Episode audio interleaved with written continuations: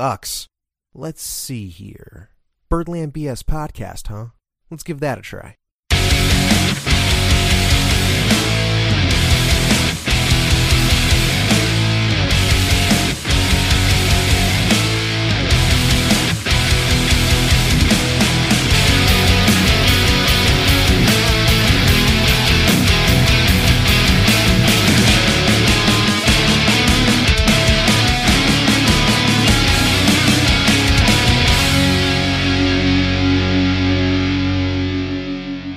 What's going on, everybody? Welcome to another episode of the Birdland BS podcast, a Baltimore based podcast with a lot of BS opinions. I am Matt Talley, and with me, as always, is the ubiquitous Fred Donahue. Ubiquitous. Ubiquitous. Is that like a spelling bee challenge like word? I don't know. Present? What does that even mean? I'm telling you, present, appearing, or found everywhere. Okay. Found everywhere. So I'm kind of like the Brady Anderson of. Ooh, yeah, you're everywhere. So watch out. You're you're, you're the you're the Brady Anderson big brother Nice. of our podcast. What's going on, man? How was your week? Uh, week was good, man. Uh, had a good sales week at work. That's always good. That puts me in a good mood. See, I can I can listen to that and I can take it as genuine because uh, you didn't say that the last time that we recorded this podcast. Yeah, this is part due. Yeah. So for those of you listening, we uh. recorded a podcast and we tried some new things and we'll probably try them next week because those new things screwed up the entire podcast. bunch of amateurs. Ended up ruining all the audio on my end, which means that we have to re-record the entire podcast. That is to say that everything that we say and everything that we do on this episode is completely disingenuous. Very true. Oh man, so uh, let's uh, let's just go ahead and jump into things. Uh, I'll let you take the reins. All right. Well, uh, let's start off with something easy. Uh, we'll start off with the NBA. Alrighty. Not a whole lot going on with the Wizards this week or anything. Um, however, they did win big tonight. Uh, they won by 20 over the Nets. So since last week, they've gone three and two. All three of their wins have been home. They lost two easily winnable games. I mean, one was to the rival Celtics, which that was kind of an important game. I wish we would have won. The disappointing loss was to the Hornets. Obviously, that's a team we should have never lost to. But to beat the Bulls, the Hawks, and the Nets at home, uh, it's good. It's just one Achilles heel to this team is they've never played well on the road. They were starting to there for a little while, but uh, things have kind of fallen off uh, lately on the road again. But currently they sit at 43 and 28. They're three and a half back of Cleveland for first, two and a half back from Boston uh, for the second seed, and they have a half game lead over Toronto for third. So still in that you know striking distance of possibly taking the uh, Eastern Conference. Yeah, absolutely. The top three for sure. And John Wall had another monster game tonight, and he's played up to his all star level like we expect him to week in and week out, and game in and game out. He he actually spoke out on a topic that uh, caught my ear. It's it's a topic that's been going on for the past six or seven years, but really got brought to the surface again recently. And it, it has to do with star players sitting out during back to back games to try to save them for the playoffs.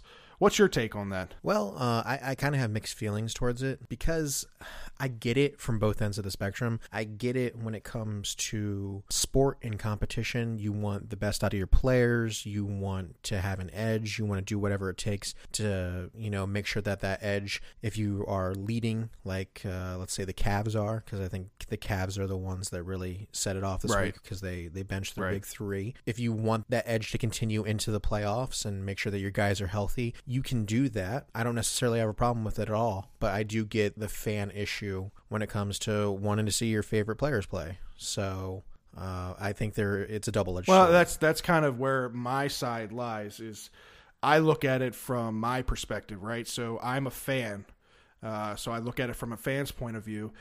You know, if I had a son that, let's say, my son was a big LeBron James fan, right? I live here in Baltimore. I don't have an NBA team to cheer for. The closest thing that we have is the Wizards. So the closest Right. we'd be able to come to watch LeBron play would be going to a Wizards game and watching, you know, LeBron play there. So, you know, theoretically, let's just say, you know, I've spent all this money on a LeBron James jersey and $300 on LeBron James shoes and tickets to a game, which NBA tickets are ridiculously priced and compared to other professional sports out there. Can we stop right there? If you've spent all this money on LeBron James gear, you're a terrible parent. What? Do not do not buy How all can you that say that? LeBron uh, because it's LeBron. You don't want to buy a bunch of LeBron crap It's, for it's your kid. It's my kid's idol. Oh. it's my kid's. Oh you didn't have an idol that you It's looked your up to, it's your imaginary kid's idol. right? You you listen. You never owned a pair of Michael Jordan shoes in your day. I did not. See, no. I did. I did own uh, skater shoes, like name brand, like this this particular skater I wore. you know, Okay. Airwalks and and DC and all that stuff. Well, so yeah, similar. I guess I get it it's a little similar. bit. Yeah. When your when your kid cries, baby gets what baby wants. That type of thing. You know what I mean? So anyway, my point is, you spend all this money on going to these games, and it's not like the team um, plans for it. It's not like they give you notice a week or two ahead of time to let you know that hey, LeBron and, and company are going to be sitting on the bench for this game, so you might not want to come to this game if you're a LeBron fan. They don't give you any kind of notice. So your kid who has been anticipating this game for the past however long you've told him, you know, that he's got tickets to go to this game, goes and is upset because his his favorite player is sitting on the bench. And it's not because he's hurt. It's not because he can't play. It's because the coach and the the owner thinks that well, it might be better for the longevity of this person's career or it might be better for the long the playoff run. My thing with that is though that the season's 82 games long, right? That hasn't changed. It hasn't gotten longer. It hasn't shortened. It's been 82 games forever. You mean to tell me that now there's something that's holding these players up from being able to play a full 82 game schedule? Their contract tells them otherwise. Yeah, I guess what what it comes down to is is this entertainment or is this competition? right. Are they being paid to entertain people and and be there and be present, or are they being paid to come and play the game and It's part of everything. It's- and it win? all ties Uh, yeah, it's, together. it's yeah, it's both. Really it is. It's it's it's a it's a gray area. It's they're getting paid to come and play and win. Right. But they're also getting paid to come and entertain the people because if nobody comes, then it doesn't matter what they do. Right. But the the only thing I could compare it to, like if you compare it to the major leagues, right? Major leagues 162 game series or 162 game season, right? There's going to be times where your favorite players are going to take breaks during 162 games. But chances are you play 3 games or 4 games in a city. So if a player takes one game off, he's still there for two or three more opportunities. Basketball isn't like that. You know, basketball is one game per city and then they move on. So that's that's just the the crappy side of it. I would just caution fans when it comes to that because uh, we live in a city where a certain someone didn't skip games for a very, very long time. So much so that he has a big old record for it. Uh, and look how well that paid off to us.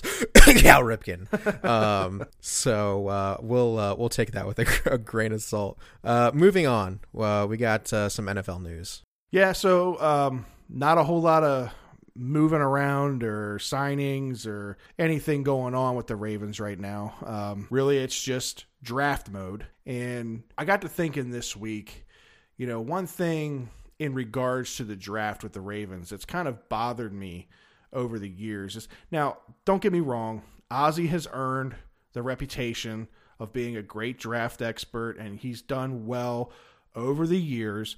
But over the past few years, he hasn't lived in my in my eyes. He hasn't lived up to that same standard. And their motto has always been draft the the, the best player available versus drafting towards needs. And that that's something that I don't necessarily agree with. What do you what do you feel about with that?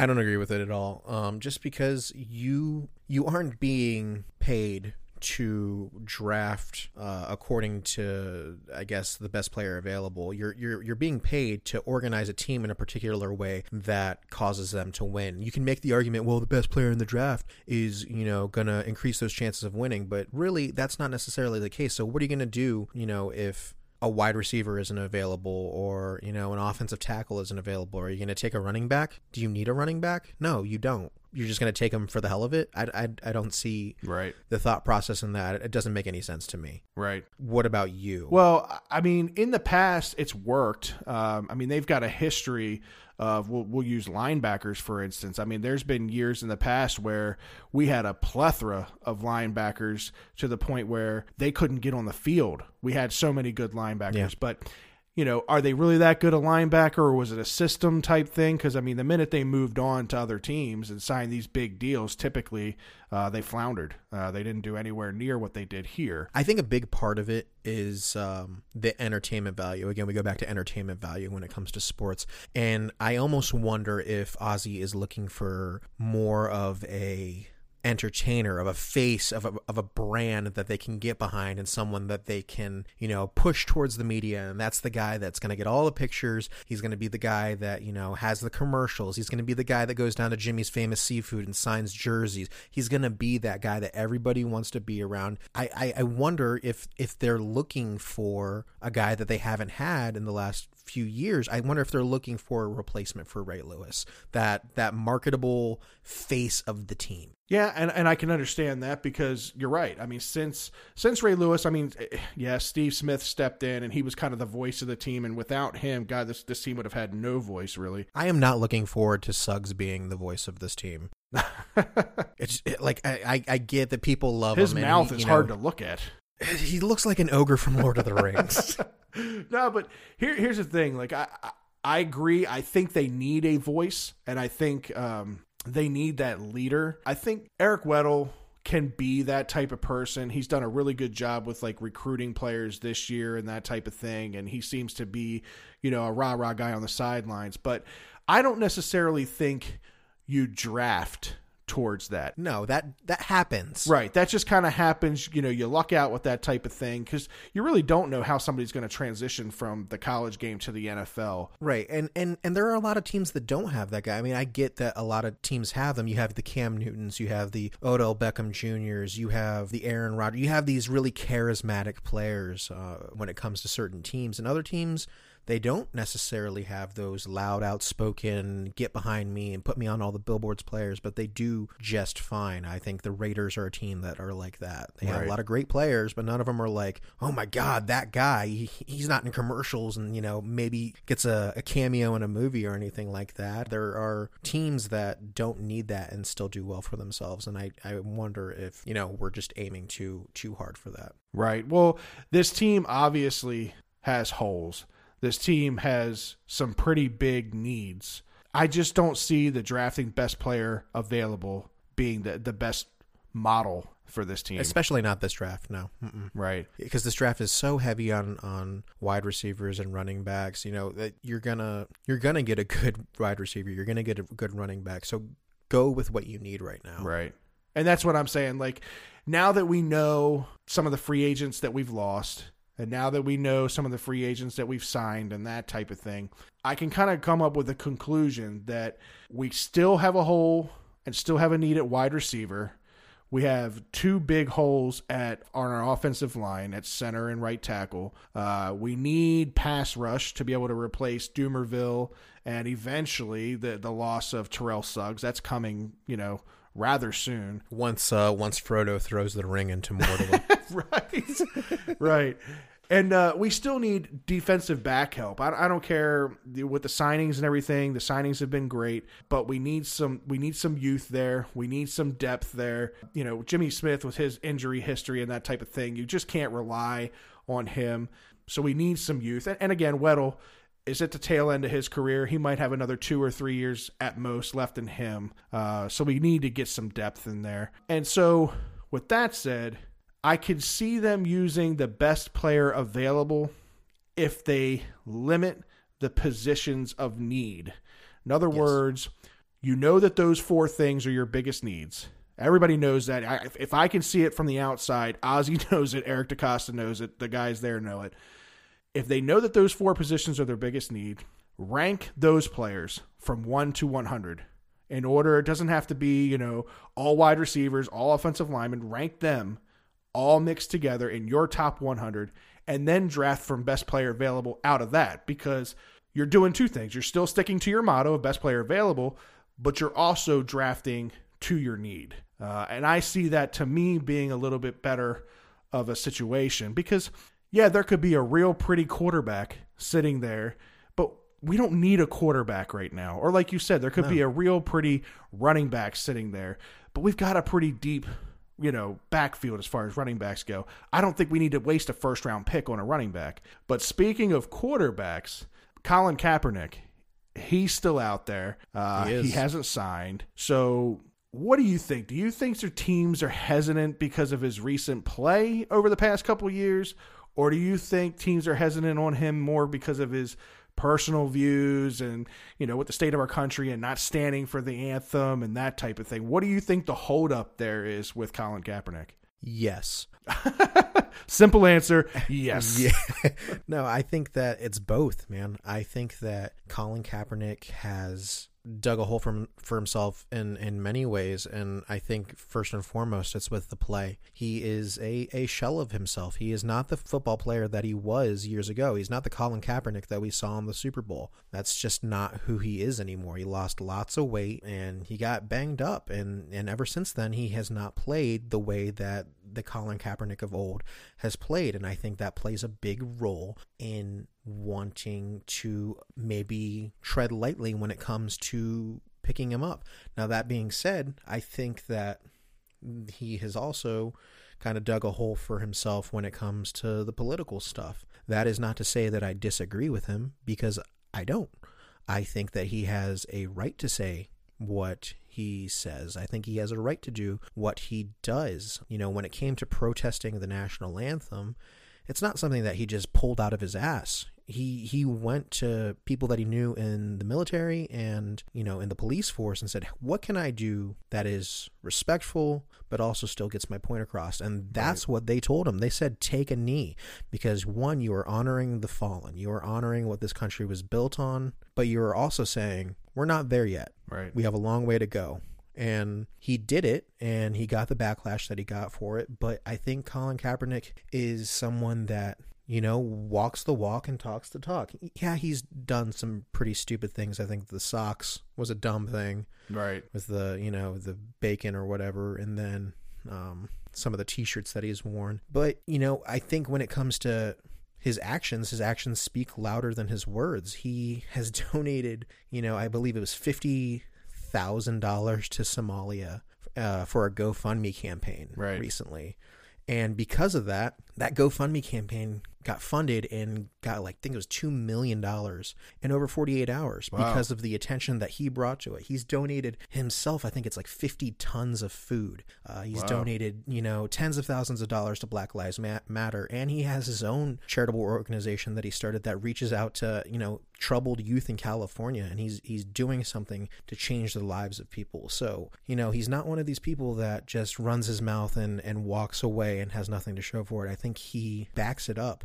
But that being said, I think there are a lot of teams that are going to want to avoid that. Not because they necessarily agree with him. I bet you there are a lot of GMs, a lot of owners that say, you know what, he has the right to do that. And, and maybe I kind of agree with him. But that doesn't mean that they're going to bring him into the locker room. Right. That doesn't mean that they're going to give him a job because they just want to avoid it completely. Right. Whether they agree with him or not, they know that there are people out there who don't agree with him Right. and that will protest him and that will go out of their way to not go to games if he's going to be there. And they just don't want to bring that into their organization. And as much as I am a people over politics or a people over business kind of person, I don't necessarily fault them for it. Right. Well, let's for a second take everything that you just described, right? And we'll call that the Kaepernick circus. Okay, that's Yeah, that's mhm. that's everything that that Kaepernick brings along with him. Let's set the circus aside for a second. Let's just focus on Kaepernick, the player, right? Yeah. So, in my eyes, like you said, the guy has been a shell of himself since the Super Bowl. He has regressed year after year, and he doesn't he doesn't have the stats, and he doesn't have the ability in my my eyes to be a starting quarterback right now. So I think at best he ends up a backup somewhere. So with backups, the problem that you have, and, and, and this is just my opinion, but typically you want your backup quarterback to be the same fit as your starting quarterback because if not, let's say you have Tom Brady, for instance, right? So Tom Brady is a pocket passer, Everybody knows that he's a pocket passer, and his offensive line and his wide receivers are built around him being a pocket passer, right? They're they're there. They're 350 pound guys that can just block and keep the running, you know, keep the, the pass rush off the quarterback and keep him in his pocket. Mm-hmm. Whereas if you had Colin Kaepernick as his backup and him come off the bench, now you've got a quarterback who brings a totally different perspective, a totally different offense with him. Uh, this this is a guy who's going to scramble, who's going to need an offensive line, who's mobile and can get out and block for him. That's not what their offensive line is built around. So you totally change game plans and you totally change personnel just based on that one position switch. And a lot of teams aren't willing to do that. Yeah, and I, I can understand why they're not willing to do that. But I will say that there are teams that have had some success with that with that mentality of having two completely different quarterbacks. In the event that one of our guys goes down, the the guy that you prepared for is not coming out, and we're right, and a completely different ball game. But, you saw you saw that with you know RG three and Kirk Cousins. You saw that even you you mentioned Tom Brady. You know Jacoby Brissett when when um, Garoppolo went down. Right Jacoby Brissett moves moves around a lot, and you're right. And, and, the I don't even remember who he, who they were playing against, but it was like they didn't they didn't really have a response to that because they were not preparing for that when it came to the Patriots. Right, and you're right, and and but a lot of that success is very short term. It's for a game or two at most, a season at most. Well, I wouldn't even say a season because the minute the minute that quarterback becomes the starter, they are now game planning for him and if they're game planning for a scrambling quarterback and your offensive line isn't equipped to run with a sta- with a with a scrambling quarterback, it really sets you up for failure. And there's a lot of GMs and a lot of teams, like I said, that don't want to make that switch because they've they've seen that over the years. And so his opportunities as far as teams that he could be a good backup fit are already small, right? Because who could he fit with? I could see him fitting with maybe the Buffalo Bills because Ty- Tyrod Taylor's a, a, similar type of style, you know, quarterback. Uh, maybe even the Panthers with Cam Newton, kind of another you know quarterback that likes to scramble. But not very many teams out there that have that type of quarterback that he could fit in without any kind of you know seamless loss. So now you you've Seattle. Yeah. Okay. All right. There you go. Seattle. That's another and, one. And I think it, without delving too much into this, I think Seattle could be the best choice for him. You know, and I, I believe that they they've spoken to him a couple times, just because Seattle is a very liberal city. Right. Uh, I think they kind of share the views uh, more than not when it comes to you know his opinions and things right. like that. And you know when it came to the same issues, you know guys like Doug Baldwin and Richard Sherman stood up and said, "No, we completely agree with right. that." Um, so I I wouldn't downplay the okay. possibility of him ending up in, in a Seattle. And, and I could I could very well see that, but what I'm what I'm getting at is his audience just on the player himself before the circus is small right? Correct. So now you've narrowed it down to maybe, we'll just say a handful of teams, maybe five teams that would be willing to take the chance because his play has not been very good. Now you throw in the circus with that, and out of those five teams, how many teams want to bring that on? Whether you agree with him or not, how many teams want to bring that on and have that unnecessary unnecessary attention to their backup quarterback not even the starting quarterback. We're talking about somebody who sits on the sidelines with a clipboard, but he's got all that attention to him. Who wants to deal with that? I really don't. I mean, Seattle, you make sense. It was a good point. Uh, but I don't see it happening. Um, I see his next move in the CFL. Yeah, I think that's entirely possible. Uh, speaking of quarterbacks who haven't landed anywhere, I feel like it's almost a broken record at this point, but uh, Ricka Ricka, Tony Romo. Yeah. Well, uh, before we uh, before we started podcasting, I saw an update from uh, ESPN. Mr. Romo, it appears, has had some attention from network television, CBS Sports, I believe, as well as uh, Fox Sports One, interested in bringing Tony Romo on as a commentator. What are the chances that Tony Romo ends up as a commentator and not a quarterback in the NFL anymore? Not a chance. The only way the only way it's a chance is if his only opportunity is to go to Jacksonville. That's the only way he ends up in the booth. Listen, you and you want to hate on my Jacksonville idea, but Tony Romo is a better quarterback than Blake Bortles, and he wants to play. He will Uh, never be a will- Jaguar. He will. He will be a Jaguar. Mark he will words. sit next to Troy Aikman in the Fox booth uh, before he's a Jaguar, uh, I would hope that he just takes Troy Aikman's position. or that one or the other. Ugh, God, he's the He- worst. Him and Joe Buck together is like nails on a chalkboard. he is pretty bad. But now I, I just think that um, that that career is always going to be there for Tony. Whether that happens this year, whether that happens three years from now, the one thing that's not going to be around forever is a chance to chase to chase a championship, uh, which he has yet to do. And I think that if he gets the opportunity to go somewhere where he feels as though he has a shot, a legitimate shot in the next three years, which could be Denver, could be Houston, then I think he jumps on that chance. But if it's to go to somewhere mediocre or somewhere just to say that he's still playing in the NFL, I don't really see that being enticing and that at that point maybe he considers going to the booth just to avoid I mean who wants to take the the next couple of years uh, you know pounding that he would take he's always hurt anyway unless it's worth a shot at going in a championship Speaking of championships, we'll move on and we will uh, we'll talk a little bit about uh, not just the Orioles but baseball in general. The World Baseball Classic just ended, and uh,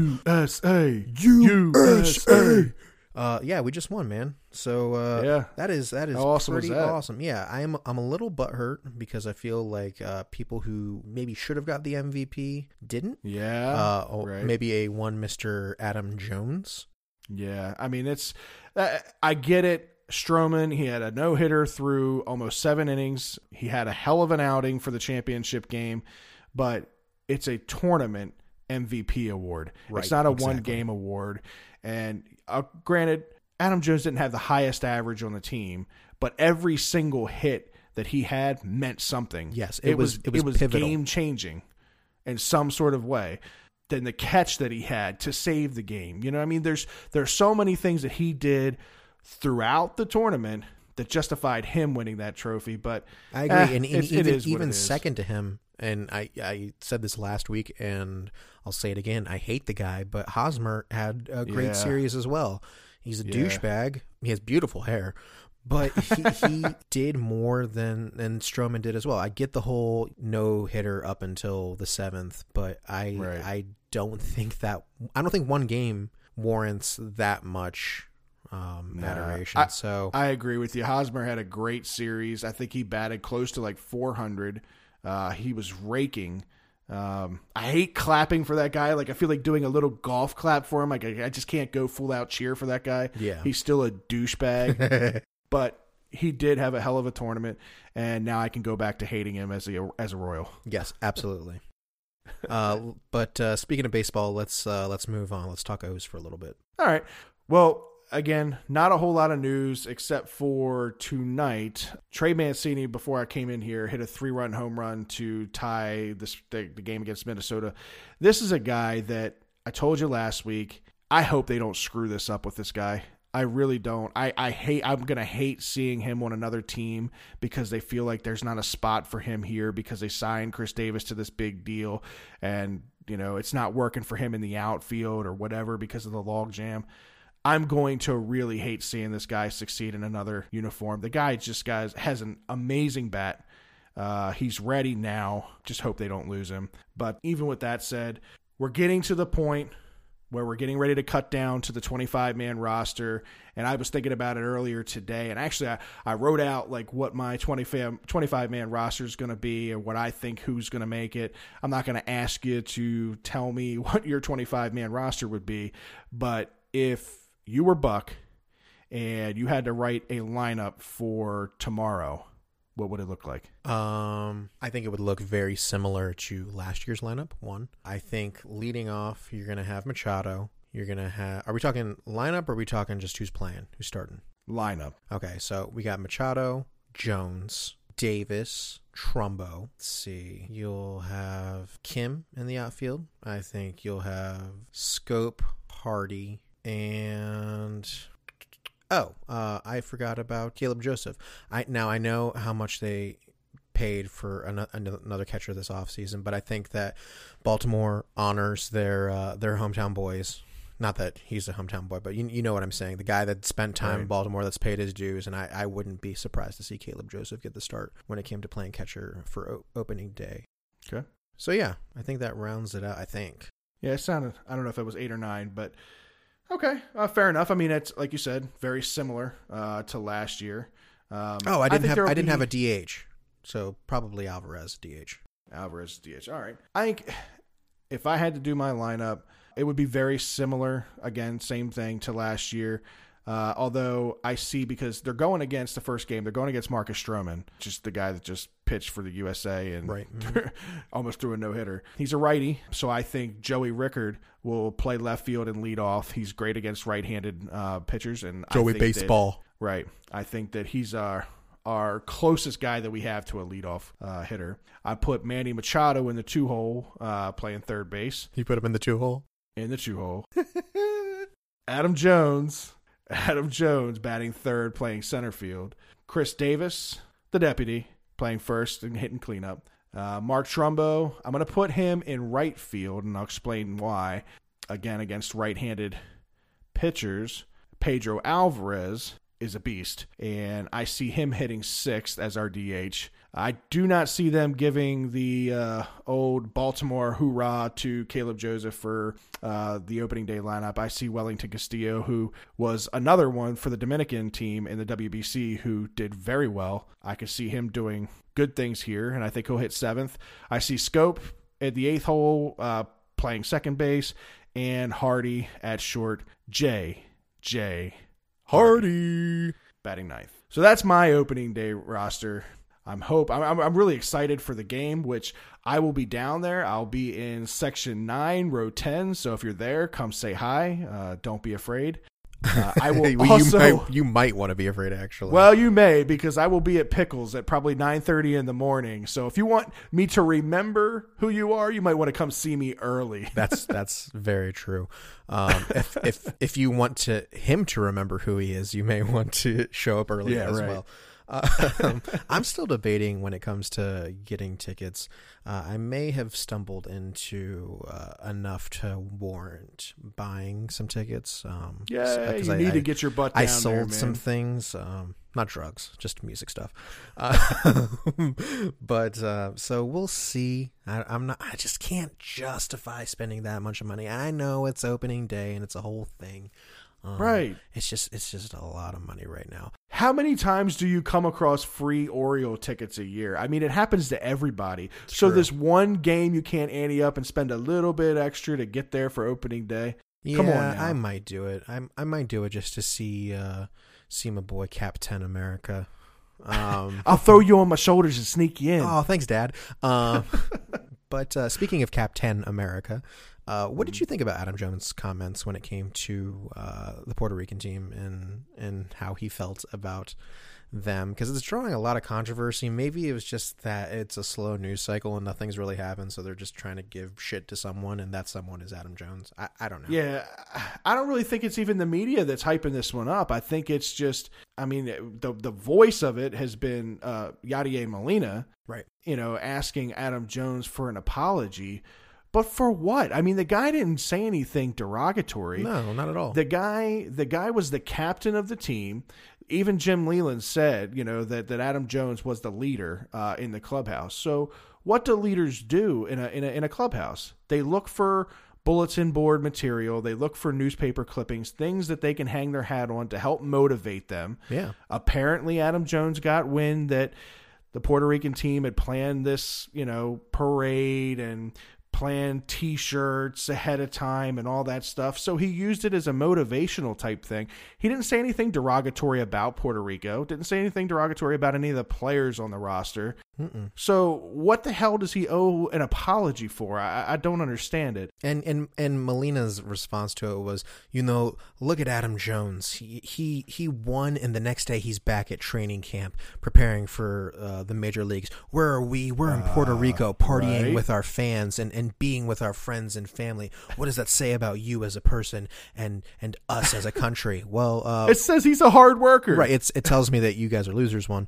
uh, and two, it tells me that he is a multi-million dollar baseball player who I don't know Is if you earning know his this- money. I don't know if you know this, but they made the playoffs a whole bunch lately, and he's he's he's gunning for championships. So maybe that's who he is. Maybe he doesn't want to just win the World Baseball Classic. Maybe he wants his team to win the World Series. Maybe. Right. Sorry, he skipped out on the trip to Disneyland. Yeah. Sorry that he he hasn't dyed his hair blonde yet. He'll get there. Oh God, what is that? I, don't felt know. like I had flashbacks to like 1998 with the uh, dirt bags with the blonde hair. Do you think that the carpet matched the drapes? Uh, I did not think that deep into it. Uh, I was rather disgusted with. Uh, did you see Carlos Beltran's like yes. beard, Yeah. dude?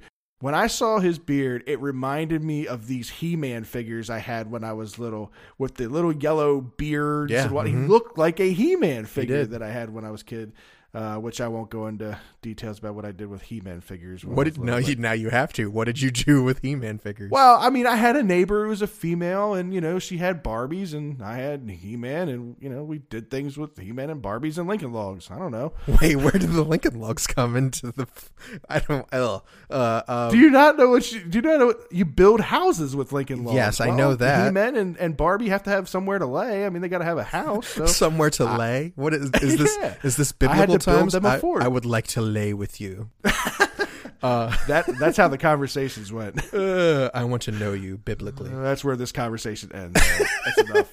Uh, No, you- no more details. You doing inappropriate things with your He-Man. Uh, oh man. Uh, so let's round it out. Uh, one last thing before we move on to uh, some other stuff. Can we talk just for a minute about Brady Anderson? We joked earlier in the podcast that uh, we hope Brady's not listening. Uh, for those that may not know, can you can you break down just real quickly the Brady Anderson situation? So, Brady Anderson, I, I, he's a great player when he was here.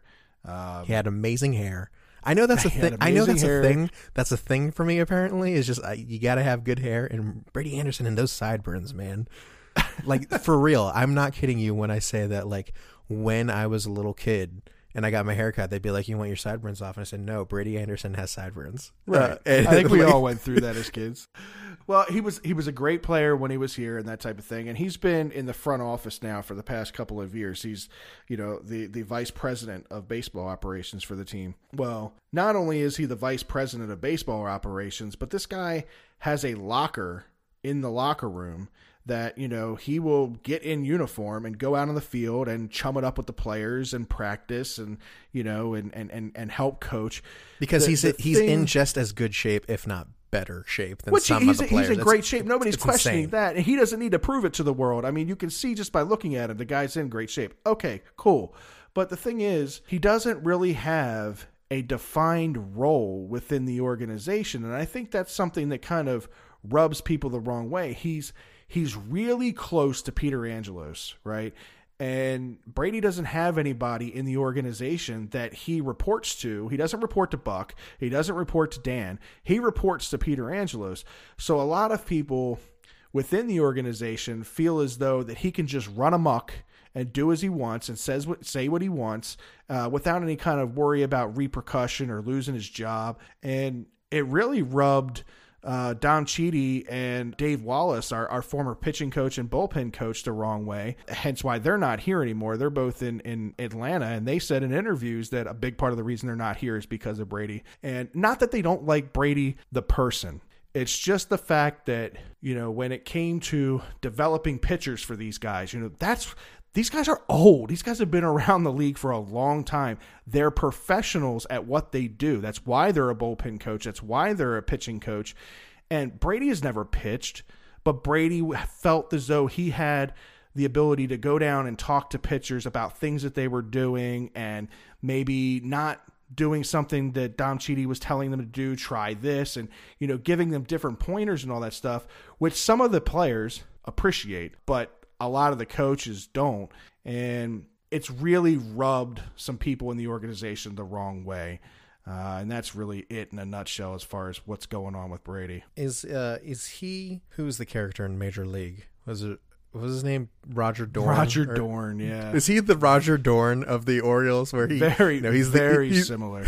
he's the old guy that comes and suits up and thinks he still has got what it takes to you know be in the MLB and everything. Right. That's exactly that's exactly what That's Brady a Anderson very is. good comparison. Yes, he is the Roger Dorn of the Baltimore Orioles. Oh man, oh Brady, if you're listening to this, which you probably are because you have spies everywhere.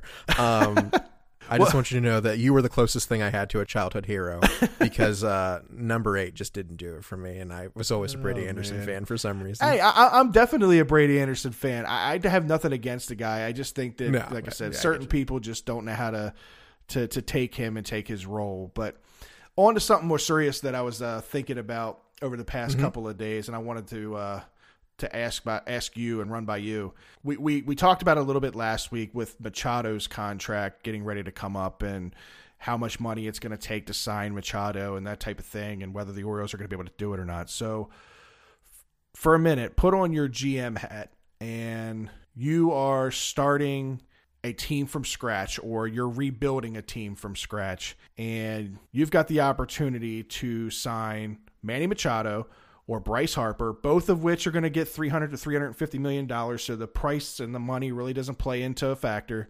But if you were going to build your team around one of those players, which one would it be and go? I don't get both. No, no, I you can't say- definitely can't say both. Do you have six hundred and fifty million dollars or seven hundred million dollars? Because that's what I might. Take. Right. Um, I would go Bryce Harper. Okay. And uh, and here's why. I think Bryce Harper is not only a great offensive player, but I think that he is, you know, a, a solid, serviceable defensive player. But more than that, I think he is the face of an organization. Wherever he goes, that's Bryce that Harper's hair team. of his. Yeah, he is. He's the like we talked about with the Ravens. You know, looking for that guy. He is the guy that's in commercials. He is the guy that's you know getting cameos in movies. He's in Ted Three for some reason because Tom Brady didn't want to be in it. Bryce Harper is this this uh, this charismatic, enigmatic guy that I think teams um, can get behind organizationally. Now that being said, I know that he has some of his uh, his lesser moments, I guess you could say. Yeah. But I, I find that entertaining, man. I think when he runs his mouth, it's hilarious. Yeah. I, I for for whatever reason, like when he runs his mouth, I feel the same way that I felt uh, when Ray Lewis did it. Like Right. I just I like it, and he doesn't even play for our team. But for whatever reason, I I really enjoy Bryce Harper. I know a lot of people don't, but uh, if I were to sign one of them, I would sign Bryce Harper on on an organizational business type contract. Also knowing full well that he's going to crush home runs all the time and and be an awesome player. I, I am like in total shock right now. I mean, I I get it, but I really don't. I don't understand it. I, I did not expect you to go that way. So for obvious reasons, uh, I, I would hair. I would go with Manny Machado uh, and totally disagree with you. I get what you're saying from a marketability standpoint. You know, he he's already got the deal with Under Armour and that kind of stuff. Bryce Harper's the face that you see and that type of stuff. He, he does have a very marketable persona, I guess you could say. Uh, whereas Manny's, he's got the deal with Jordan, but you don't really see him on the commercials and that type of thing yet. Uh, not to say that that can't happen to him down the road, but uh, the thing I can't stand about Harper is exactly what you were just saying. Like he's that rah rah player, but he's rah rah towards the wrong people. He's getting in his own teammates' faces and he's yelling at them. And it's not a it's not a motivational like, yeah, you're the best, you know, you know, let me smack you in the head like Ray Lewis would type, you know, type thing he would do. This this he is like Bryce Harper is about Bryce Harper, you know, and and that's what I can't stand about him. Now I'm not saying that that can't change, and it could be just because he's young, and maybe you know when he matures a little bit that will change. But you don't see that with Manny. You know, with, with Manny, you, you see how he interacts with Jonathan Schoop. You see how he interacts with Adam Jones. These guys are laughing and they love to be around this guy, and and you can see him year in and year out start taking a little bit more leadership on. Obviously, he's not stepping on Adam Jones's toes because he knows this is Adam Jones's team for now. But you could see where if you were building a team, he could very easily step in, be a leader, and you know when we talk about on the field play, you're talking about a guy who they they they kind of go comparable as far as average goes. They're they're always going to be around that 280 to 300 hitter type thing. So they they're comparable that way. I even think home runs are going to be comparable at least for now. But once Manny really grows into his body, once you know he's he's pretty young still. so once he matures a little bit more down the road, um, I think you're going to see those numbers increase to somewhere between like 35 and 45 consistently. Oh, you sound like a creepy uncle. Where it's like, oh, you've really grown into your body. you are taking you know that, this in a totally different you know way that, than I, that, I mean. You know it. who I'm talking about too. You know, like either it's it's either like a creepy uncle or like your dad's friend, where it's like, oh, you've grown so like that. Hey, hey there, paper boy. You've grown a lot since the last time that I saw you. yeah, that's exactly I, that's exactly what you just reminded me. Of. I mean, of. it's it's it's creepy old guy. he's just he's he's growing into his man body. He's becoming a man.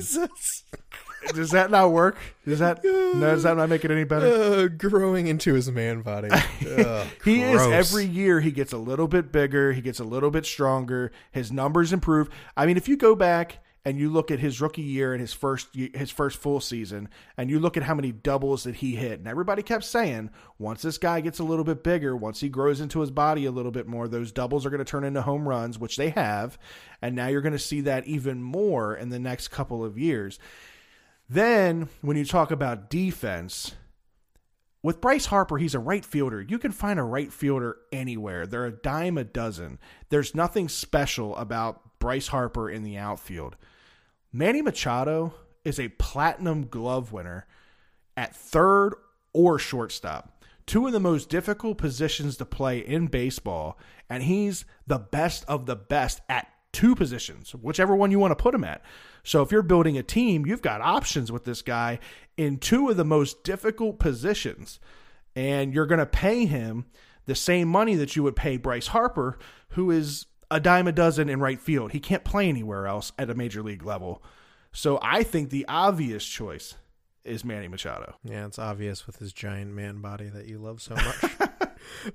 It's getting really okay. awkward. Uh, well, you're the one that loves man bodies. Anyway, moving on, uh, we will talk uh, just a, a, short bit about uh, some NCAA basketball. Yeah. So uh, right now, obviously, we're we're trying to eliminate teams down to the Elite Eight. It is Friday night at about 11 o'clock. So right now we know six of the eight teams that are going to advance. Gonzaga and Oregon won their matchups yesterday as they were able to beat West Virginia and Michigan and Michigan in uh, two very exciting games to watch. Kansas blew out Purdue, which I kind of expected to see that happen. I think that's uh, who you're holding on hope for. Uh, Kansas, Kansas, yeah, mm-hmm. right. And the Cinderella team advances on to the Elite Eight. Uh, Xavier comes away with the two point victory against the two seed Arizona, uh, which makes me feel a lot better about the Terps. Xavier was the team the Terps lost to in the first round. So mm-hmm. not only have they beat the six seeded Terps, but now they've beaten the third seeded Florida State Seminoles, which they blew them out, and they beat the second seed Arizona Wildcats. So I definitely underestimated them, obviously, and I'm I'm kind of rooting for them now. Yeah, I think it's nice to. I mean, if your team's going to lose, you might as well hope that the team that beat them goes all the way. Then there's some kind of vindication, at least. You know, well, the guys that won it all, they're the ones that beat us, so of course they, you know, of course they beat us. Right. Uh, so I think there's that aspect to it, as well as uh, the fact that uh, little less known, probably earlier than now, is that uh, Bill Murray's son is the assistant coach for Xavier. Really? So you gotta vote. For, it one, it is a legitimate Cinderella story if Bill Murray is involved, right? Uh, and and and you can't not root for Bill Murray. No, absolutely. Please tell me you've seen Caddyshack. Yes, of course I've seen Caddyshack. Okay, it's a great movie. Just making sure. You're not that old, and I'm not that young. I'm just making sure. Whatever, dude. Anyway, uh, so I, I mean, as much as I would like to maybe see them go all the way, just because I love Bill Murray, I, I think Kansas and North Carolina are probably going to be in the final. What about you? Well, yeah, that's that's what I see. Uh, Kansas, North Carolina, especially considering tonight uh, the Tar Heels took out Butler, which I thought might be a hiccup in the road for them. That was that was a close game. Uh, I think they ended up winning by eight, maybe or ten tonight. I ex- I expected that to be a close game, but then the in the upset of the night, South Carolina, the Gamecocks blew out Baylor. you said Gamecock. I did. I had to throw that in there. You know, I didn't say Baylor Bears, but I did say South Carolina Gamecocks. Any chance you get at saying Gamecocks, you have to say it. So Oh, the seven man. seed upsets uh, Baylor uh, in a game that I, I did not see that coming. So now we just got to wait for the later games, which are playing now, which is UCLA and Kentucky. Should be a great game. I want to go watch that when we're done here. And then the late game is the Wisconsin and Florida. Word. All right, so I guess all that we have left is uh, NHL, which is uh, which is good news. The Caps they uh, they made it into the playoffs, first team to make it into the playoffs. Right. Yeah. And uh, since last week, they've gone 4 0. They've had wins over the Lightning, the Flames, the Blue Jackets. Uh, so that puts them at 48, 17, and 8 uh, at 106 points. So they're just ahead of the. Of the of the Penguins for first place in the NHL, uh, so they're playing good. They're starting to get their act together, which is what we wanted to see, and uh, I'm excited. Uh, I'm sure Ted Leonsis uh, is excited, and he actually uh, was reading an article. Speaking of Leonsis, earlier today, and he made mention that if Baltimore was to invest in the Royal Farms Arena or build a new arena, that he would be open to having the Caps and the Wiz play 10 games a year in Baltimore. Would you be excited to see something like that happen? Hell yeah, I think that'd be awesome. Right. Uh, I would have no problem uh, driving down to the arena and watching, you know, the Caps play a game or or the Wizards play a game. Uh, you know, I feel kind of inconvenienced when I have to drive down to DC for literally anything. You have to drive on 295, and then you got to get on the Beltway. And Uh, DC traffic is awful. traffic and parking and worrying that someone's going to shoot and kill you, uh, which you pretty much have to worry about when you're I was in going to Baltimore say, anyway. streets are not But, safe here uh, in Baltimore. but at least they're the devil that we know. right. Yeah. Uh, so no, I, I, I think it'd be awesome. I would absolutely love to see that. That being said, uh, I'm not necessarily holding my breath. I think the city has a lot that it's uh, focusing on when it comes to the future. Uh, I don't necessarily see them building a new arena. Okay. Uh, maybe, maybe renovating the current arena Right. but I think that's a big maybe. So I mean, I mean, who knows? I, I would love it, I and I'm sure that all of the city would love it. I know that Baltimore, you know, as much as people hate saying it, they're they're a two sports city. You Right. you can't you can't really get a basketball team here. You're not it's not Exactly. do well. And um, so why not bring them bring them up here? Right, and as a Caps and a Wizards fan uh, in Baltimore, and never having the uh, the local basketball or you know hockey team here, I, I would be Go Bullets! yeah, I'd be all for it uh, to bring them up here. Now, just to give the listeners a little bit of background on Ted Leonsis.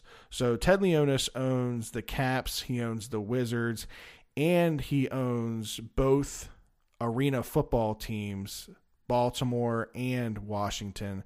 Uh, so he has stake here in Baltimore. There's a reason that he's looking at this Baltimore arena and wanting to Dude, see. when that ar- arena team starts playing, we're gonna have so many interviews with all of their players because they're gonna get paid like eleven thousand dollars a year, and they're gonna they're gonna let anybody interview them. Yeah, I'm excited for that. I'm excited for the Arena Football League. I, I like watching on TV, man. Dude, it's a lot of fun. Pay pay ten dollars, 10, 15 bucks, go watch a game, Right. And you know, yeah, absolutely, why not? Right, but I, I, I feel as though that this this thing is a real possibility. I mean, I, when you look at the numbers, the Baltimore Arena, for its size, is one of the top five grossing arenas of its size in the country.